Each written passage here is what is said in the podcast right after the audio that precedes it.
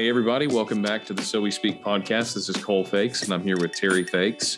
And we are going to do the book of Joel today. And one of the reasons for that is we were tallying to start off the new year, we were tallying the books that we've done on the books of the Bible overviews. And currently, we have seven remaining in the New Testament. Two of those are second and third John. So that, that may be one podcast on those, but uh, those are second and third John and then some others. And we've really got some heavy hitters. So we've, for example, we've got the Gospel of John, Ephesians, Galatians, Hebrews, and the book of Revelation. So eh, we've, we've got some big ones coming up. And then we have 14 books left in the Old Testament. And of those 14, seven are in the minor prophets. So I think we've discovered a little area of oversight on our part. We have not evenly distributed the minor prophets. So we're going to do a few minor prophets over the next few weeks to get caught up on that aspect. Well, uh, just a clarification uh, I, have learned not to assume that everybody's read the Bible a lot because when I became a Christian, I had never read the Bible. Uh, what's the difference between the major prophets and minor prophets? Major prophets are generally a little bit better read. Minor prophets are a little more boring. really, the, that's a pretty modern way of classifying them. Um, the major prophets are what we refer to as Isaiah, Jeremiah, and Ezekiel. And Lamentations, because it was written by Jeremiah and included next to Jeremiah, is included in the major prophets. Right. Whereas the minor prophets are all the books after that to the end of the Old Testament. So starting with Daniel, Hosea, Joel, Amos, Obadiah, Jonah, Micah, Nahum, Habakkuk, Zephaniah, Haggai, Zechariah, and Malachi are the minor prophets. Now they are shorter. They mm-hmm. are um, a little bit more focused maybe than Isaiah, Jeremiah, and Ezekiel are. Those are pretty broad, sweeping books. And we call them the minor prophets accordingly. Now, that isn't to say that that division isn't an old division, just the nomenclature is, because actually you see those minor prophets all grouped into what's called the book of the 12 early on in the Old Testament as a division unto itself. Yes. And as you know, just to uh, elucidate on this a little bit, that's all though the idea of the what we call the prophets you know starting with isaiah to the end of the old testament you know the four major prophets and then the 12 minor prophets. That's not the way the jews divide their bible. They divide it between the torah first five books and then the prophets and the writings. But in the prophets for them are all of these that we're talking about except daniel daniel is not considered a prophet in the way they organize their books. But for example, Joshua, the book of Joshua is in prophets, the former prophets. So they they actually divide their Bible uh, a little differently. Same books, but they divide it up a little differently. Well, I think of the portions of the Bible, probably the minor prophets, as we refer to them, are one of the least studied sections of the Bible. Mm-hmm. It's typically difficult and a little bit history intensive to figure out what the setting is for some of these prophets. And they can sound very redundant. We're going to do our best to bring out the unique features of each of these prophets. And I want to point out, too, that actually one of the first things we ever did at So We Speak was publish a series of articles. I think they were derived from a series that you taught called uh-huh. The Tales of the Nevi'im. So, Navi is the Hebrew word for prophet and when you make it plural, it becomes Nevi'im. And sometimes you'll hear Nebi'im uh, as well. But anyway, that's that's back on the blog at So We Speak, and you have an article for every one of the minor prophets in that series. And I should point out, I believe there's a map in every one of those. There is a map attached to every single one of those. so we're going to start today with Joel. And one of the reasons for that is Joel is close to the beginning. And what's interesting is, roughly speaking, the minor prophets are arranged by length, but not exactly. And that's one of the things you see with Joel. It comes right after uh, Hosea, which is one of the longer books, and it comes right before Amos, which is also one of the longer books. And then Joel is a short prophecy. Right. And I, I wonder, I don't know that anybody knows for certain um, exactly why the order was derived, but I think some of the order is through importance. And if we're looking at the way that these books played in the overarching themes of the Old Testament, Um, and then we see in hindsight with the New Testament the overarching importance of Joel being fulfilled in the New Testament. It plays an outsized role in the scope of the Old Testament. I agree. Um, and this is going to factor in just a moment in argument that you and I are going to have about when this book was written. But if you think about the way a scroll works, obviously it's got a fixed length to it. When you start writing a scroll, you write the longest books first because the last thing you want to do is get near the end of the scroll, start a book, and like, oops, I couldn't finish it on this scroll. That was really not a good thing.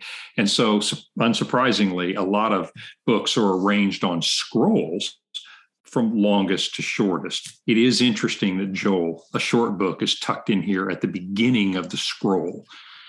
So, very that's very good uh, observation you make. So, who is Joel, and what's your view on when he's prophesying, when he's preaching? Well, we don't know anything about Joel really. And this is going to be a common theme in the minor prophets is other than a very select few of these prophets, we don't know much about who these guys are, what they were doing before or outside of this prophecy. And Joel is certainly one of those. We actually don't know anything about him other than what his name means, which means Yahweh is God. And other than that, all we know is the content of his book. He's never mentioned anywhere else. He's never described anywhere else. We don't have any historical documents for him. So, what you have to do is look at the context clues to see when you think he was writing and where he was stationed. Was he prophesying to the northern or the southern kingdoms, to both? What other armies and empires is he talking about? Uh-huh. So I think it is a little ambiguous on when he wrote, but I'm for for the sake of this podcast, I'm going to say that I think probably it's most likely he wrote shortly after the exile. And I'll give you a couple of reasons for that. The first one is in chapter 3 verses 2 through 3. He speaks as though the nation of Israel is already scattered. So I will gather all the nations and bring them to the valley of Jehoshaphat I will enter into judgment with them there on behalf of my people, my heritage, because they have scattered them among the nations and have divided up my land and cast lots for my people. So that certainly seems like the exile has already happened. Um, the uh, another reason is there's no king mentioned in this book. Usually, as you'll see if you go through the minor prophets, they'll say during the reign of Uzziah or during the reign of Jeroboam the second or something in that case, they're dating their prophecy to a certain period in Israel's history. Here, Joel doesn't ever mention a king, which doesn't mean for sure, but is, is a likely inference that there wasn't a king at that point. And the third thing I'll say is the temple is viewed in a positive sense. Sacrifices are viewed in a positive sense, whereas in the pre exilic um, prophets, you often get a negative look at the temple and um, the sacrificial system. So, for well, those three reasons, it's possible, I think likely, that Joel is prophesying after the exile. So, that'd be after 586. Well, and all three of those I completely agree with. Those are really good clues. And I just, I don't happen to share your conclusion, but I don't argue with the points that you're making. I think those are very good points. And as a reminder, uh, 586 BC was a turning point when the Babylonians destroyed Jerusalem, destroyed the temple, and dispersed the Jews uh, around the world. And of course, there were no Jewish kings. When you mentioned that he doesn't put in the in such and such year of the reign of so and so, well, after that and post exile, after the destruction of the temple, uh, there is no king. So everything you said is good. I'll give you uh, three reasons for thinking it's shortly before the exile. Uh, one is in this book, it mentions and you get judgments on Tyre, Sidon, Philistia, the Philistines, Egypt, and Edom. And those are predominantly pre exilic enemies of, of uh, Israel, of Judah, and not so much post exilic. Again, that none of these things are conclusive, these are just clues. Secondly, uh, where the book of Joel is. And it's unusual to have a short book tucked in next to the long books at the beginning of the scroll. But I wonder is that because Joel is chronologically around the time of Amos, who follows, which is before the exile? So Again, nothing dogmatic there, but possibility. And then finally, it seems unlikely to me that if this is after the exile, you would not see some kind of lament about the temple. So, those are a few reasons that make me think it's probably shortly before the exile. But I could go either way because this is clearly detective work and a little bit of a matter of opinion. Right. No, and I think those are strong points as well. I think probably the strongest point for a pre exilic date is uh, number one, as you said, the geographic situation does lend itself to a pre exilic date, especially thinking about the fact that the day of the Lord is the main theme of this book. Right. Usually in the Old Testament, the day of the Lord is pointing to the exile, the destruction of Jerusalem. Now, what could be happening here is that the prophecies uh, that seem like destruction has already occurred could be pointing towards the northern kingdom, which is where uh, some of this prophecy is focused anyway. Um, and then other parts of it are uh, pointing towards the future destruction in 586. Or we could see that all of the destruction has taken place. Both kingdoms have fallen post 586. It's difficult to say, but I think probably, as you mentioned, those are strong arguments for pre. I think probably, like I said, the, the strongest argument for post is the passage in chapter three that seems like the, the nation of Israel and Judah has already been scattered. So we don't really know. It doesn't make a huge difference in the interpretation of the book although it certainly will influence it. This is one of those things where it's not it's not that it doesn't matter, it's that it can it can be construed to make sense both ways, but it's certainly going to take on a different flavor if it's before or after the exile. I, I agree. And you know, if, if you don't mind, I'll jump right in here and I want to just cherry pick a little thread through this book and reinforce what you just said about there are some key ideas in here that undoubtedly were preached at a certain time for a certain purpose, but are very, very generalized ideas about both Israel and I think very applicable to us. So let me jump in and just take a thread through this. Uh, first is in chapter 1, verse 4, he talks about an invasion of locusts. Now, some commentators say this is metaphorical for an army is going to invade, entirely possible. Others say, no, it's literal. There's going to be a great famine. But in any case, it says, what the cutting locust has left, the swarming locust has eaten. What the swarming locust left, the hopping locust has eaten. What the hopping locust left, the destroying locust has eaten. And so you obviously get the idea of just total judgment or total uh, destruction. It's just really hard times are coming. And then in verse 13, you see uh, lament. Put on sackcloth and lament, O priests, and wail, O ministers of the altar. In other words, the response to God's judgment or the response to this cataclysm is lament. In chapter 2, verse 1, you see this described as the day of the Lord, which we can dive into in just a minute. I'd, I'd, love to hear your thoughts on that. But it says, Blow a trumpet in Zion, sound an alarm. Let all the inhabitants of the land tremble, for the day of the Lord is coming, it is near. Talking about this, this judgment, if you will, this cataclysm is going to be something that the Lord brings in a judgmental way. Then in verse 12 of chapter 2, you see what is the response to that. It says, Return to the Lord, repent. Yet even now, declares the Lord, return to me with all your heart, with fasting and weeping and mourning, rend your hearts, not your garments. So you get this idea of God's judgment on sin. Let me generalize this a little bit. And then you see the response to that is repentance, a turning, rending your heart, not your garment. And in verse 18, then the Lord became jealous for his land and had pity on his people. The Lord said to his people, Behold, I am sending to you grain, wine, and oil. So you see a restoration as a result of the repentance. One of my favorite passages is in chapter 2, 24, talking about this restoration. It says, In the future, your threshing floors will be full of grain, the vats will overflow with wine and oil. I will restore to you the years that the locust has eaten up.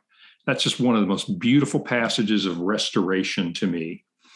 And then it goes on with a judgment of the nations, those who have not repented, will be judged. So I know that this is a specific prophecy about a specific time, but I also think that it is God playing out a general theme of judgment, repentance, restoration. So that, that's one way I read through this book is just seeing those highlights and what's the movement or the flow of this book. Mm-hmm. Yeah, I don't disagree with that at all. I think that that is uh, a very good way to read this book. And really, the only difference is where these themes that have been identified are going to be applied historically. Right. So, to take a little bit different historical application here, you you see the role of judgment, particularly on Israel, in chapters one and two, as you mentioned. Mm-hmm. And then you have a brief interlude of restoration, which we'll talk about here in a little bit because of its New Testament importance. And then you have the judgment turn away from Israel onto the nations in chapter three, where there's more of an external kind of judgment. Right. Now, reading this in light of uh, a post exilic time period would make us think a little bit differently about how this is applied. So it's the same judgment, same passages, um, same kinds of images that are being used, but applied to a slightly different context. So instead of thinking of the destruction of the temple in 586, we think about how the New Testament writers are applying this prophecy to the destruction of the temple in 70 AD, for example, or right. in the destruction of all things at the end in the eschatological view that we see in the book of Revelation or in First Thessalonians. So, in both cases, we have temple destruction, judgment on Israel, restoration of God's people, and then a final or more national destruction of the powers of the earth that, that Joel is prophesying. And the interesting thing about most Old Testament prophecies is in some way or another, some, some people call this a typological fulfillment. Some right. people just call this a recurring or a progressive fulfillment. Mm-hmm. Is you'll have a specific instance of a prophecy being fulfilled in history. And then later in the Bible, you'll see that that fulfillment was actually just a preview of an even greater fulfillment that's right. going to happen. So, uh, a good example of this is the arguments that people have over Isaiah chapter 7 the virgin shall be with child. Okay, so people say, well, that's actually not a prophecy about Christ's birth, that's a prophecy about Isaiah's own time.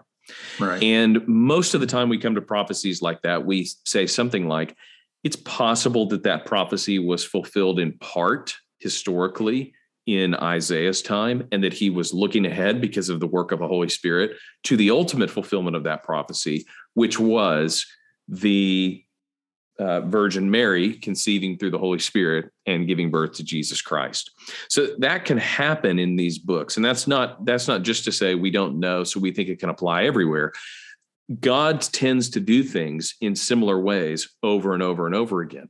And that's why you see similar language. And there's a lot of examples of this language in the book of Joel, in the Old Testament at multiple places, and in the New Testament. So if we were going to take some of this and see how it's used elsewhere in scripture, for example, the trumpet that you see in 2 1. So Joel says, Blow a trumpet in Zion, sound an alarm on my holy mountain. And he says he says that several times actually through this book that a trumpet will be blown to warn people of coming judgment. Th- that's a pretty familiar phrase in the New Testament as well. So a trumpet is blown in 1 Corinthians 15 when we're talking about the resurrection of the dead. Mm-hmm. In 1 Thessalonians 4:16 when believers come and meet Christ in the sky. In Revelation 8 you have the seven trumpets which are being blown that foretell the destruction of uh, the wrath of God. So mm-hmm. this is a familiar phrase that's picked up from Joel that's signaling destruction when destruction is about to occur. Uh, another thing would be the nearness of judgment. So this is in chapter 1 verse 15. So Joel says, "Alas for the day, for the day of the Lord is near, and the destruction from the Almighty it comes." This is really familiar to you if you've read the book of Revelation recently, which is, Behold, I am coming soon, or you must write about the things which are soon to, to, to, to come to pass. Uh, the third thing is the darkening of the sun and the heavenly bodies in the book of Joel is often interpreted as a sign of judgment upon the nations. So when the sun is darkened, it is the reigning power. When the moon is darkened, oftentimes it's judgment on Israel. Israel is on a lunar calendar. So these descriptors, whether they're in 586, in 70 AD, in the end times, are all familiar phrases for us when we read the Bible to know this is the kind of judgment that we're getting ready to expect. This is the kind of destruction. This is the kind of geopolitical turmoil that we should be expecting when we see these phrases. Well, that's a great, great point because you, you see the connectivity from a little book like Joel. And then once you see that, you realize, oh, there's a connectivity of the use of these symbols, the use of these phrases over and over. You know, another good example of, of a, something that's likely fulfilled in the time near Joel, but also later, is the famous passage in Joel 2:28. This is in the book of Joel. This is the point where uh, judgment on Israel, the day of the Lord, chapter one, the repentance, you know, call for repentance, you know, turn your heart back to me, and then you see the restoration. So this is in the restoration portion. And 228 reads, And it shall come to pass afterward, after this restoration, that I will pour out my spirit on all flesh, and your sons and your daughters shall prophesy, your old men shall dream dreams, your young men will see visions. And it goes on uh, to say that everyone who calls on the name of the Lord will be saved. So there's un- undoubtedly in my mind, he's talking about whether it's before the destruction of the temple in 586 or after. It's talking about as Israel turns back, as the Jews turn back to God, they are reconciled and, and experience what this is describing an intimacy with God. So mm-hmm. I, I, have no doubt that this is descriptive of the situation at that time. But the New Testament uh, takes this phrase and doesn't deny that it could have happened at that time, but actually says it's being fulfilled in a bigger way. Yeah, in Acts chapter 2, you see this passage quoted at the day of Pentecost. And Peter says, This is the fulfillment of this passage in Joel 2, that the spirit that comes on the day of Pentecost. So, this is when the disciples are praying and waiting. The spirit comes like a rushing wind, and tongues of fire descend, and they start speaking in tongues. And the people think that they're drunk. And then Peter stands up and says, It's only mid morning okay, there's something else going on here, and gives this big sermon about the fulfillment of God's plan in Christ. He says, This passage, on those days I will pour out my spirit, has come now. This is the big fulfillment of right. this prophecy. Right. And the thing that's kind of interesting about that is right afterwards, you see, and I will show wonders in the heavens and on the earth, blood and fire and columns of smoke. The sun shall be turned to darkness, the moon to blood before the great and awesome day of the Lord comes. So, one of the ways that differentiates the way you read this book is if you think that that's a chronological sequence or not. If you think that maybe the Spirit being poured out and then destruction happening is the destruction of Israel and Judah in 586, or if you think the fulfillment is in Acts chapter 2 following that in the same way that Jesus prophesies in the Olivet Discourse in Matthew uh, 23 and 24. You have the destruction of the temple in 70 AD. And it's possible that there's a reference to both of those things. But this is kind of why people have differing opinions about where this might be manifesting historically. What we're more concerned with is the Bible interprets this passage in one particular instance that the Spirit has come on the day of Pentecost and that people are doing exactly what's described in verses 28 and 29. This is the coming and the consolation of Israel through the sending of the Holy Spirit and the founding of the church. I completely agree. And, and I love this because you see that, and this is God's design of scripture, is it, makes sense on its own and in its time. And yet there are these this plan, these themes, this connectivity. Why? Because God foresaw and and accomplished all these things with the themes in mind. There is one theme I'd love to get your take on, and we mentioned the day of the Lord, but the day of the Lord appears several times in Scripture. And what are your thoughts on what does the day of the Lord refer to? Is it one thing? Is it one type of thing? What are your thoughts on that phrase? Well, I think the day of the Lord can be broadly conceived as the judgment of, of God, and in this case in particular, on his own people. So the, the destruction of the temple is the day of the Lord. Now, in the New Testament, especially, people are divided over whether the day of the Lord refers to the destruction of the temple in 70 AD or the final judgment of God. And this gets into what your eschatological views are. Right. So which which we are gearing up for in what will no doubt be a multi-podcast overview of the book of Revelation. But if you're what's called a preterist or a partial preterist, you believe that the day of the Lord occurred, maybe fully occurred at the destruction of the temple in 70 AD. And so you tend to read these as a cosmic and spiritual description of physical destruction against Israel. Right. Now, if you're a futurist or a dispensationalist or something like that, you tend to read these as pointing to the final judgment of God, the end time destruction of the earth, of the enemies of God, of the people who have rebelled against rebelled against him. And I'm not saying that those people don't believe that the temple was destroyed or that this wasn't indicating that there might be destruction but the final and focal point of the day of the lord is the final and eschatological destruction of uh, of the enemies of god. And then the you know there are four major views the way you look at revelation major views. But the third that you didn't mention that we've been talking about frankly is what's called a symbolic view or an idealist view or spiritual view. And it again it doesn't really disagree with the others but it emphasizes the recurring nature of what god says. So in other words the answer might be all of the above in the sense that the day of the Lord is a recurring idea of judgment through various times. Mm-hmm. It's not a way to say the Bible is not literal, and it's not really a disagreement with the other two points of view. It simply says that perhaps this is a recurring theme. And I think all of those that we just talked about are helpful ways to read the Bible. Right. Yeah. And I would say if you're just reading this and you're thinking, I'm not trying to figure out when the world's going to end, I'm just trying to get right. through my Bible reading plan.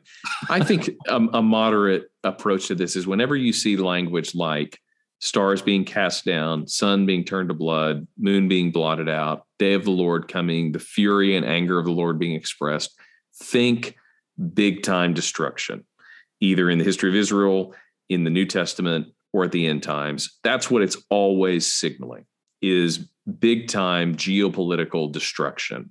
And that's a pretty good rule of thumb to get through these passages and then be able to make a little bit more sense on where you think they're specifically applied.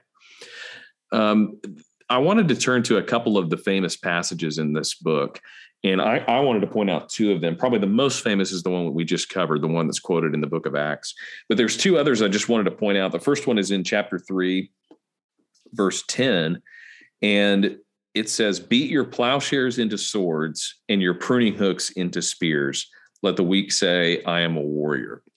The reason I think this is interesting is because it is the exact reverse of a passage that you see in Isaiah and then quoted from Isaiah, likely in the book of Micah. So in Isaiah chapter 2, it says, Then you will beat your swords into plowshares and your spears into pruning hooks, and people will learn war no more. And in Micah chapter four, that's the same thing. In fact, a lot of people think that Micah is a student of and is quoting the book of Isaiah. Mm-hmm. So you have on, uh, I was struck by the comparison to Ecclesiastes, which we did a few weeks ago, which is a time for war and a time for peace. Mm-hmm. Um, here you have the time for war. The, the plowshares have got to go back to swords. And then in Isaiah, when he's prophesying about the new heavens and the new earth, you have the swords going back into plowshares. And I thought that's a nice little um, way to link these books together. And then the last thing I wanted to point out on these passages is one of the very last portions of this book in chapter 3, verse 18. You do get a picture of restoration at the end of this book, as well as in the middle. And it also resembles what you're going to read about in the book of Isaiah. It says, And in that day, the mountains shall drip sweet wine, and the hills shall flow with milk, and all the stream beds of Judah shall flow with water, and a fountain shall come forth from the house of the Lord and water the valley of Shittim.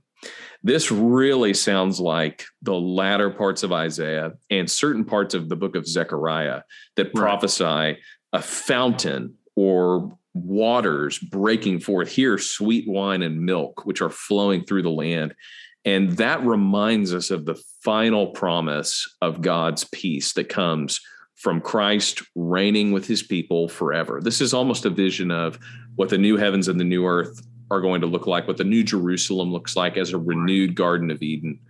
And um, the other thing I, that this brought to mind here is just the power of life that comes when God restores his people. And so in Zechariah, what you see is when the shepherd is pierced, there is a river that comes out and waters the earth. And, and of course, we take that typologically to think of Jesus' side being pierced and right. blood and water running out and him bringing life. Um, there's a lot of applications to this, but that that's a great passage at the end of this book. Well, and I'd close with two thoughts. One is kind of an advertisement for a read through the Bible plans, what whatever kind of read through the Bible. You just made several connections in what you just said. Phrases, you know, turn your swords into plowshares. Then later you'll see, oh, wait, I've heard that before, but now it's plowshares into swords and you'll see the day of the Lord. And as you read through the Bible year after year, you remember these little connections, and that's how you grow in the depth of understanding. I'm not talking about grow in Bible trivia here. I'm just talking about you realize deep down that you begin noticing connections between phrases and things that happen. And I think that's one of the ways that our faith is deepened by just constant reading of the Bible is God makes those connections in our mind. You know, one of the one of my favorite verses in this book is also at the very end. It's in chapter 3, verse 16. But just listen to this in general. The Lord roars from Zion and utters his voice from Jerusalem, and the heavens and the earth quake. But the Lord is a refuge to his people, a stronghold to the people of Israel. In that little uh, verses there just give you this image of the all powerful, mighty God, and yet the God who loves and cares for his people. What a beautiful little encapsulation of God. Mm-hmm.